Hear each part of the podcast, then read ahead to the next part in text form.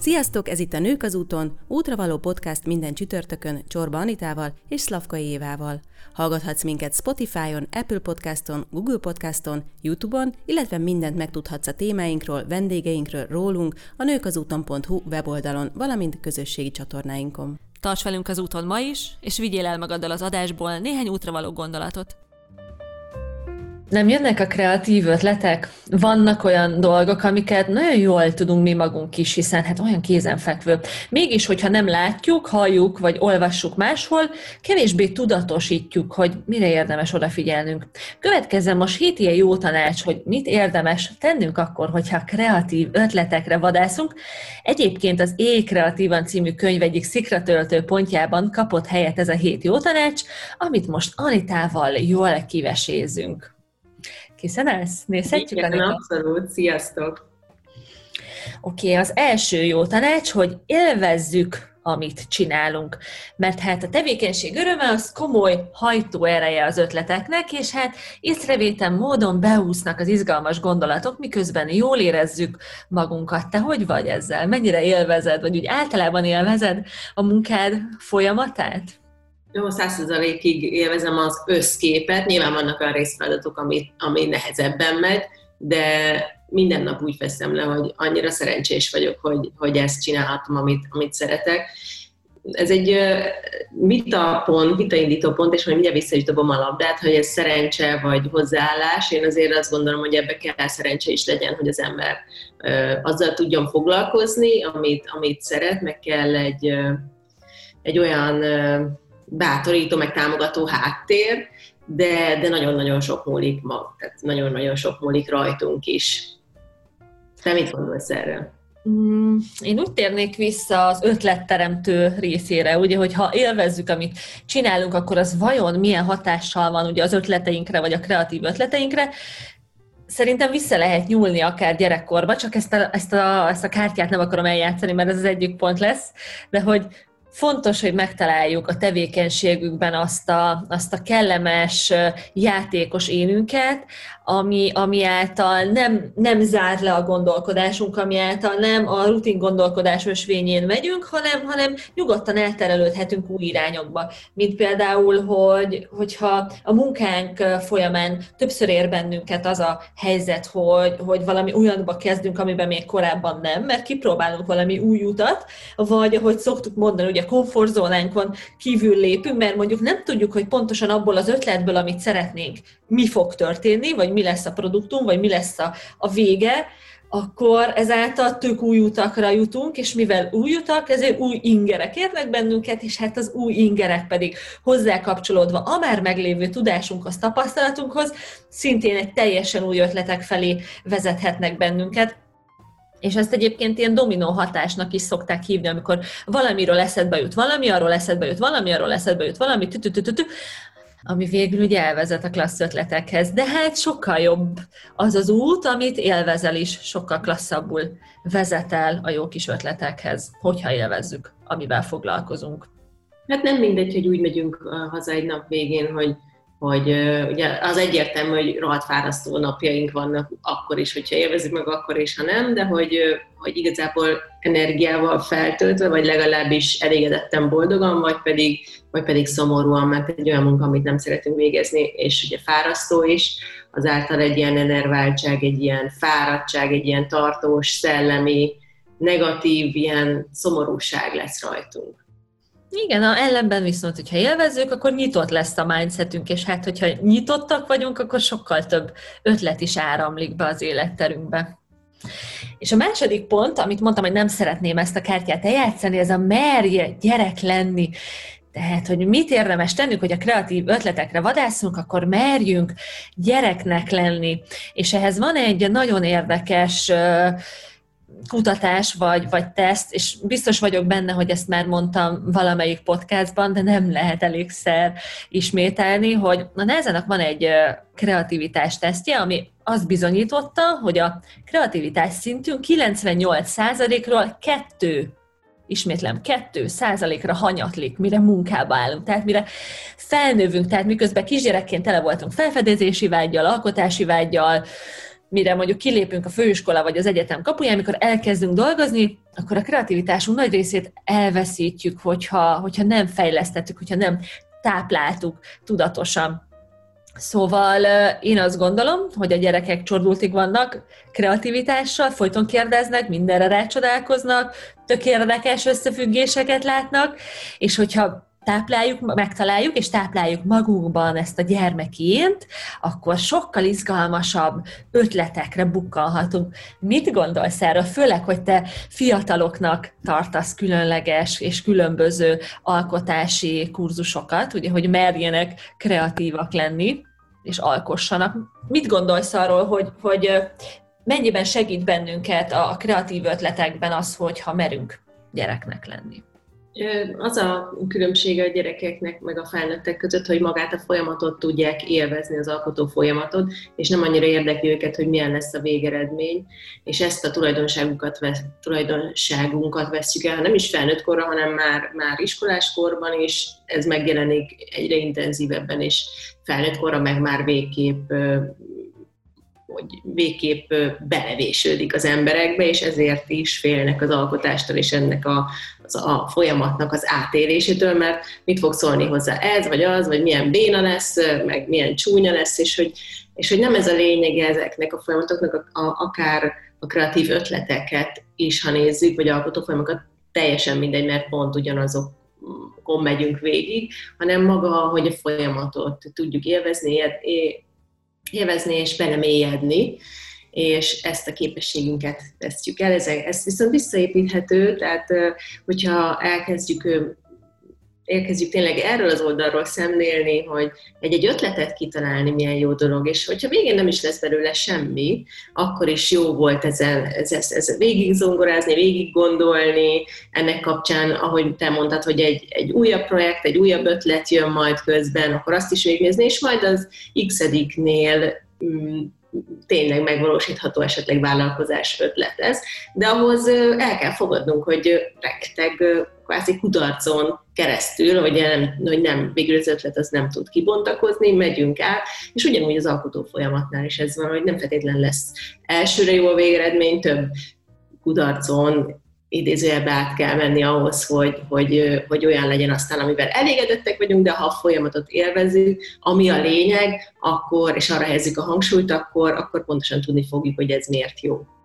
Te hogyan tartasz kapcsolatot a gyermekéneddel? Mi kell ahhoz, hogy a felszínre hozd? Van egy ötletem, de kíváncsi vagyok, hogy mit mondasz. Mi az ötleted, mondd el? Például én konkrétan magára a festésre gondoltam, de tudom, hogy te csomó mindenben meg tudod magad találni a gyermekénedet, mert hogy így éled az életed, de én most erre gondoltam. De lehet, hogy elmondtam hamarabb, még mielőtt te válaszoltál volna. De örülök neki, hogy elmondtad. Mert erre így teljesen konkrétan, hogy hogyan tartom a kapcsolatot a gyermekére, mert nem szoktam ezen gondolkozni, hanem tényleg így próbálok ösztönösen. Az ösztöneimre hallgatni, ösztönösen élni, az érzéseimre hallgatni, és ha valamiben jól érzem magam, akkor abba több erőt beletenni, több energiát. De szerintem most én azt gondolom, hogy ez a legfontosabb, ahogy a kapcsolatot tartom, ez a legfontosabb szempont, hogy az érzéseimre rengeteget hallgatok. És te? Hogy én hogy tartom a kapcsolatot gyermekénemmel? Mert nekem mindig az jut eszembe, hogy van egyfajta érzés. Például, amikor mondjuk gyerekkoromban elkészítettem mondjuk agyagból a karácsonyi ajándékokat, vagy csináltam valami gyerekszemmel fantasztikus rajzot, ami felnőttként nem ebbe a kategóriába sorolnám, vagy bármibe belekezdtem, vagy éppen amikor elkezdtem megtanulni írni, akkor elkezdtem egy regényt írni, úristen, mert le tudom írni a betűket, hát akkor én írok egy regényt karácsonyra a szüleimnek, mennyire szuper ötlet, és vagy hogyha valamerre utaztunk, akkor néztem a tájat, úristen, hát ezt le fogom festeni, hát te jó, alig várom már, hogy belekezdek, és akkor ugye volt egyfajta ilyen lelkesedés, ilyen belső vágyakozás, mint egyfajta ilyen szerelem, hogy úristen, hogy kezdjek bele, hogy mennyire jó lesz, amit te is mondtál, maga a folyamat, meg az ötlet, hogy ezt most megvalósítom, És én a mai napig ezt én indikátorként használom, és nagyon sokszor érzem egy csomó projektnél, mielőtt belekezdek, vagy amikor már belekezdek, vagy így várom, hogy bennem van ez a nézzük meg, mi lesz, hogy lesz, és kíváncsi vagyok, és várom a folyamatot. Úgyhogy én így tartom a kapcsolatot a gyermekénemmel, amikor így belevágok dolgokba. Pusztán nyilván tudom, hogy annak milyen kimenetet szeretnék, vagy mi a célja, de attól még meg tudom őrizni azt a fajta tök őszinte lelkesedést egy csomó eleme iránt a folyamatnak. Illetve az jutott még eszembe arról, amit mondtál, és majd ez a negyedik pontunkhoz, harmadik pontunkhoz fog kapcsolódni, hogy egy ilyen alkotási folyamat, amit te is mondasz, hogy maga a folyamat miatt tök jó csinálni, úgy is segítheti az ötleteknek az áramlását, hogy sokszor nagyon-nagyon benne vagyunk egy problémába, és nagyon görcsösen akarjuk megoldani, vagy nagyon ki akarunk valamit találni 8-tól 9:30-ig a brainstormingon. És ez általában nem így működik, hanem az agyunknak kell egyfajta pihenés, kell egy olyan tevékenység, amivel ki tudunk szakadni, amikor nem foglalkozunk mással, amikor hagyjuk érni a dolgokat. És például egy ilyen alkotó folyamatnál is magáért, a folyamat élvezetéért csináljuk, akár flóban vagyunk, és hagyjuk pihenni egy kicsit a dolgokat, és lehet, hogy mire végzünk, eszünkbe jut valami tök jó ötlet. Mint amikor mondjuk utazunk, és bámulod a felhőket, és totál máshol jársz, és egyszer csak eszedbe jut, hogy basszus, tényleg, azt kellene csinálnom, hogy. Így van. És akkor így rátérek a harmadik pontra, hogyha kreatív ötleteket szeretnék, akkor hagyjuk érni az ötleteket, ne görcsöljünk rá, utazzunk el, szakadjunk ki a megszokott környezetünkből, hogy új ingerek érjenek, üljünk volán mögé, üljünk vonatra, menet közben nézelődjünk, és ez azért fontos, hogy kiszakadjunk a megszokott környezetből, mondjuk, és itt most direkt hozom fel például a futásnak a példáját, vagy a vezetésnek a példáját, amikor egyébként csinálsz is valamit, és akkor úgy gondolkodsz, és tudom, te is nagyon szeretsz vezetni, kicsit kiszakadsz, mert hogy ezeknél a tevékenységeknél úgy tudunk kiszakadni a napi ritmusunkból, hogy az agyunknak az egyik felét, a bal agyféltekét lefoglaljuk valami automatikus dologgal, és mert mondjuk vezetünk, vagy futunk, ugye, hogy végezze a testünk a dolgokat, és közben ugye bámészkodunk, nézelődünk, ezáltal a másik része az agyunknak ki tud kapcsolni, befogadja a friss stimulációkat, beindulnak a kerekek, tehát még a figyelmünk egyik részét tök jól lekötjük, az agyunk másik fele szabadon szárnyalhat.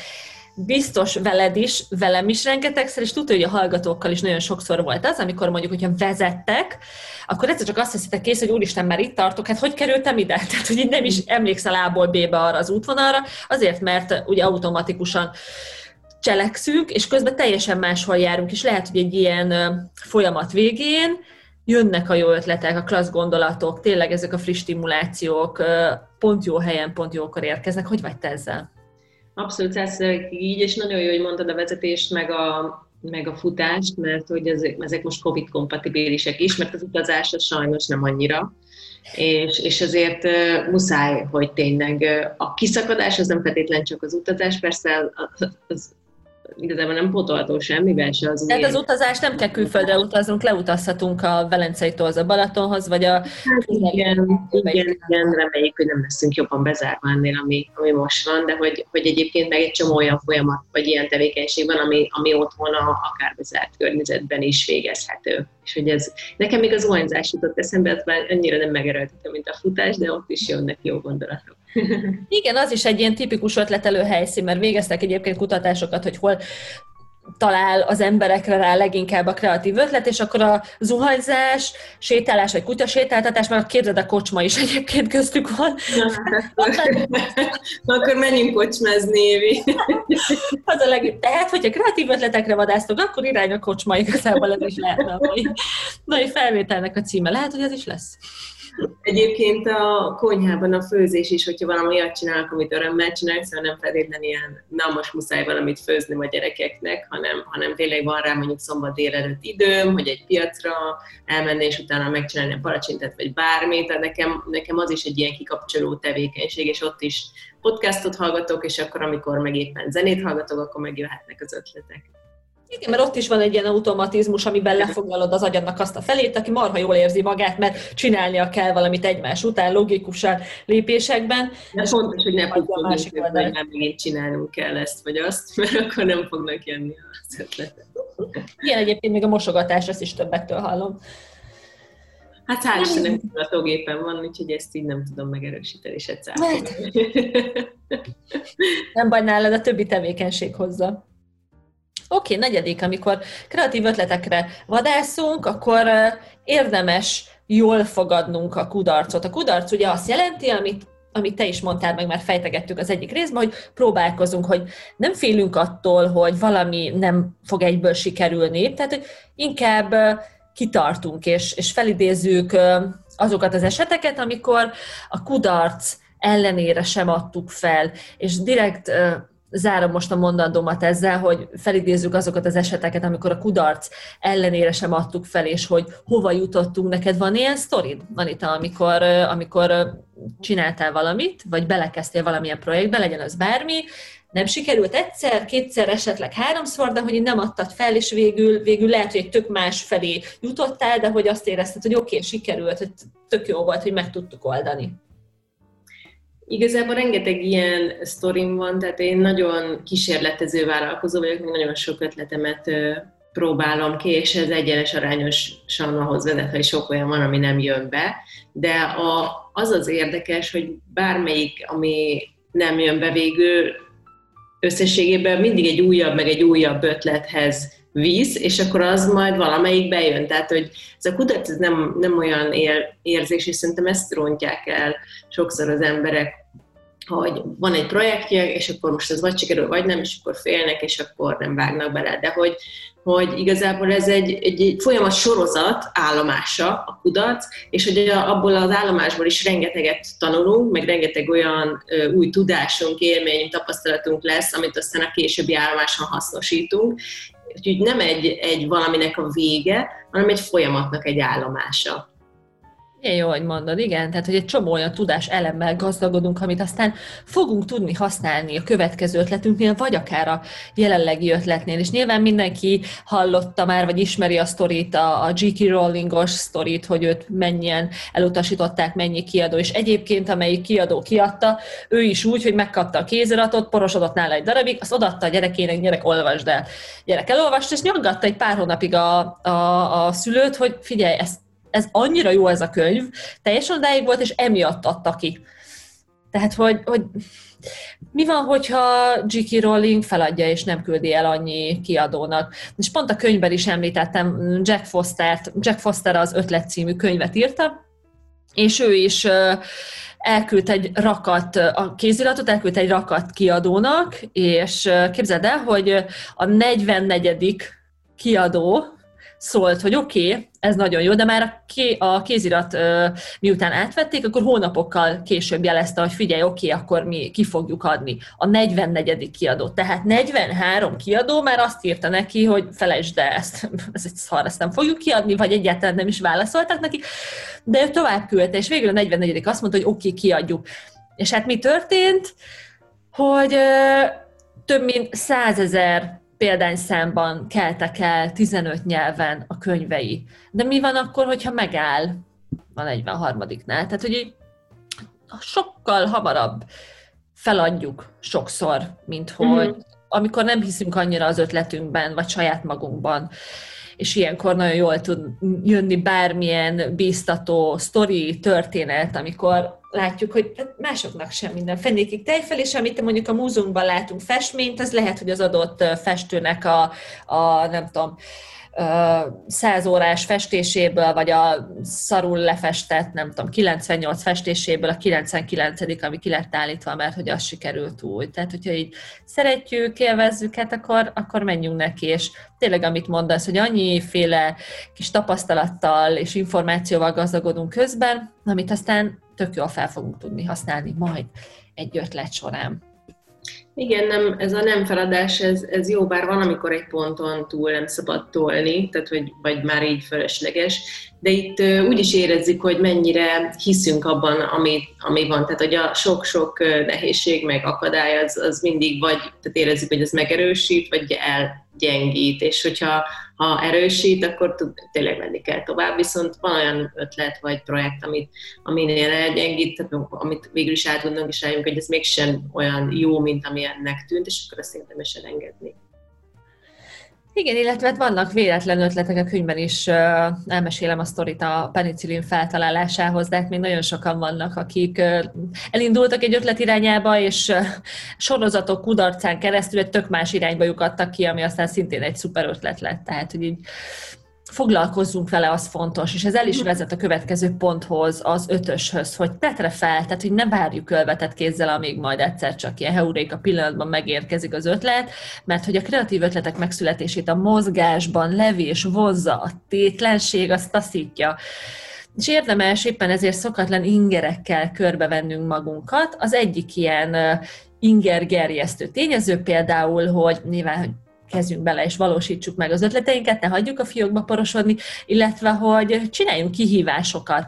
És hát kihívásokban sem én, se te nem vagy hiány, mesélj egy picit arról, hogy te milyen kihívásokat csináltál, vagy mikben vágtál bele. Hát most egészen konkrétan ugye van ebben az évben fut a 12x12 kihívás sorozatom. De picit most azért augusztusban pihentem én is, meg pihentettem a kihívást is, mert azért így próbáltam, nekem is kellett ilyen mindig fontos megállni a nagy pörgésben, meg a tevékenységben, ahogy te mondtad, az év 95%-át én is végigpörgöm és tevékenykedem, de érzem, hogy kell ez az 5% augusztusban, meg karácsonykor, amikor megállok. De ez a 12x12 kihívás, ez azért érdekes, meg azért jó, mert ugye mindenféle dolgot kipróbáltam ezáltal, akár a plenkelés kihívás volt, olvas kihívás volt, mentesen evés kihívás, és egy picit ezek a kihívások kimozdítanak a komfortzónákból, és így ezáltal elgondolkoztatnak.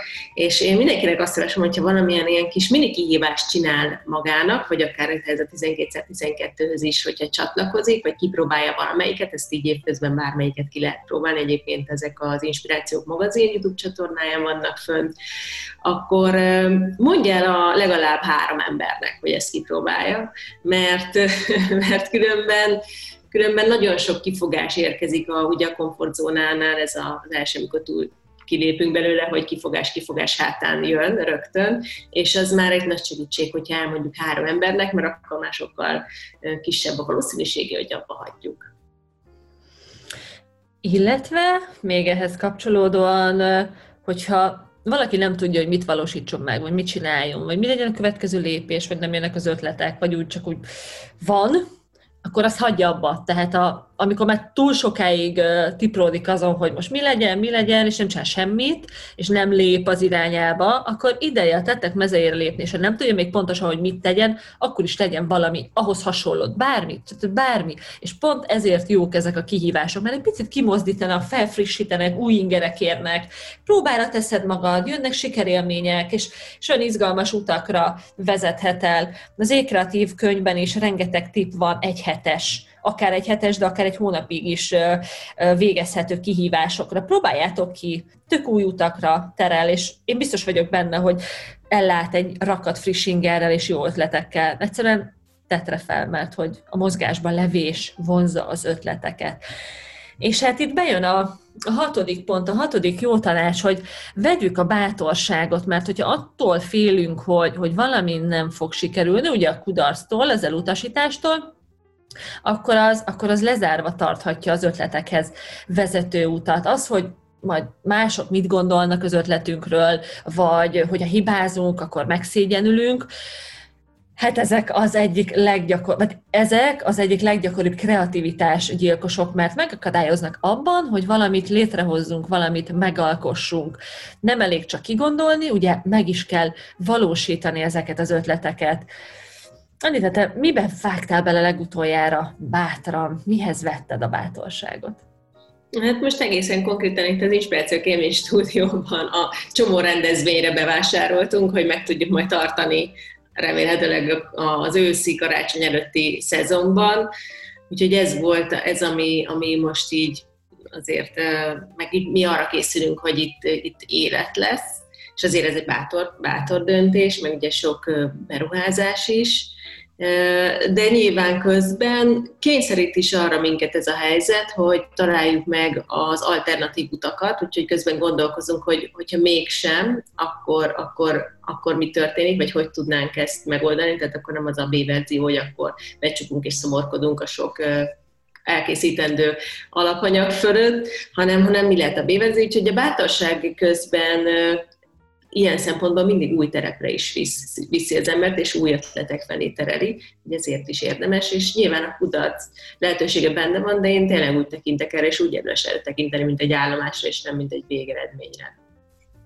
Igen, hogyha mindig attól félünk, hogy mások mit gondolnak az ötletünkről, vagy arról, amit csinálunk, akkor igazából magunkra is zárhatnánk az ajtót, mert akkor... Nem az másokat, az biztos, hogy ezt nem tudom szebben mondani, és azt hiszem ezt már egy korábbi adásban is pont ezekkel a szavakkal mondtam, hogy le kell zárni, hogy mit gondol az anyukánk, apukánk, nem folytatom a sort, mert nem akarok senkit megsérteni, mert hogy nem arról szól, hogy tehát nem róluk szól, hanem pont rólunk szóljon ez az egész. Igen, ez a felelősségvállalás az életünkért, hogyha hiszünk egy ötletben, akkor annak ellenére, hogy mások nem biztos, hogy hisznek benne, mi azért kitartunk mellette. Most nekem most fut a második, vagy most fog futni, most kezdődik összvégén a második ilyen 6 hetes kihívás, ami a könyvnek a tematikáját veszi végig, és együtt végig nyomjuk a résztvevőkkel. És hát az első körben is fantasztikus kihívástagok voltak, akik egymást támogatva klassz szemléletváltáson mentek keresztül, és nagyon jó visszajelzéseket adtak egymásnak is a folyamatról, és ők nagyon sok mindenre rámutattak, hogy különféle kreativitásgyilkosok mennyire akadályozzák őket abban, hogy belekezdjenek valamibe. Például, mint amiket itt is mondtuk, hogy vagy a halogatás, vagy az, hogy például mások mit gondolnak róla, vagy hogy fél attól, hogy hibázni fog, hogy kudarcérés akkor mi lesz. És ezek annyira mélyen rögzült dolgok, hogy nehéz őket kigyomlálni, viszont lehetséges, mert hogy a kreativitáshoz szükséges készségek, képességek fejleszthetőek, és ehhez nagyon-nagyon fontos lépés az, hogy legyünk bátrak, bátran merjünk belevágni dolgokba attól függetlenül, hogyha mások nem biztos, hogy támogatnak bennünket ezen az úton. De mi legyünk bátrak, vállaljuk a felelősséget.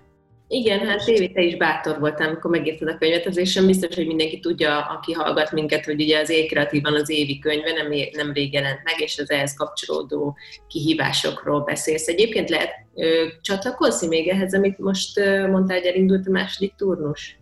Már nem, képzeld el, mert hogy az előjelentkezés alatt már betelt. Úgyhogy, harmadikat? Tessék? Tervezel harmadikat?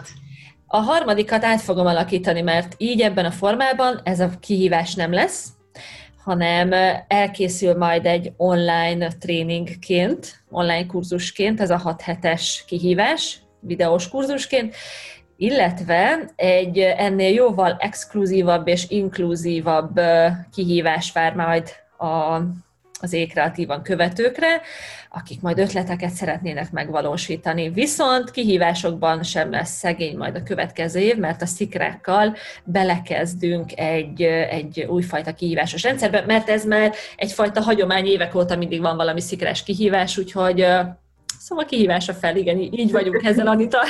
Azt hiszem, mi mind a ketten mi állandóan kihívások elé állítjuk magunkat, és hát ezáltal titeket is, hallgatókat, hogyha követtek bennünket. Elérkeztünk az utolsó ponthoz, és ez tök jól kapcsolódik mindenhez, akár ez a legutóbbi gondolathoz is, hogy együtt könnyebb. Sok esetben hasznos és termékeny az egyedüllét, mert hogy ilyenkor tudunk nagyon jól fókuszáltan dolgozni, és a kreativitásnak egy nagyon fontos és hasznos alapanyaga azt, hogy egyedül legyünk és fókuszáltan dolgozunk. Viszont nagyon hatékony a páros munka, illetve nagyobb volumenű projekteknél, ötletelésnél fontos a sokszínű csapat. Pont azért, mert hogy eltérő tapasztalatok, eltérő vélemények ütközhetnek, egymást megtermékenyítő gondolatok szöknek szárba, és amit lehet, hogy mi nem gondolunk, lehet, hogy a másik pedig gondol rá, és teljesen új ajtókat nyithat.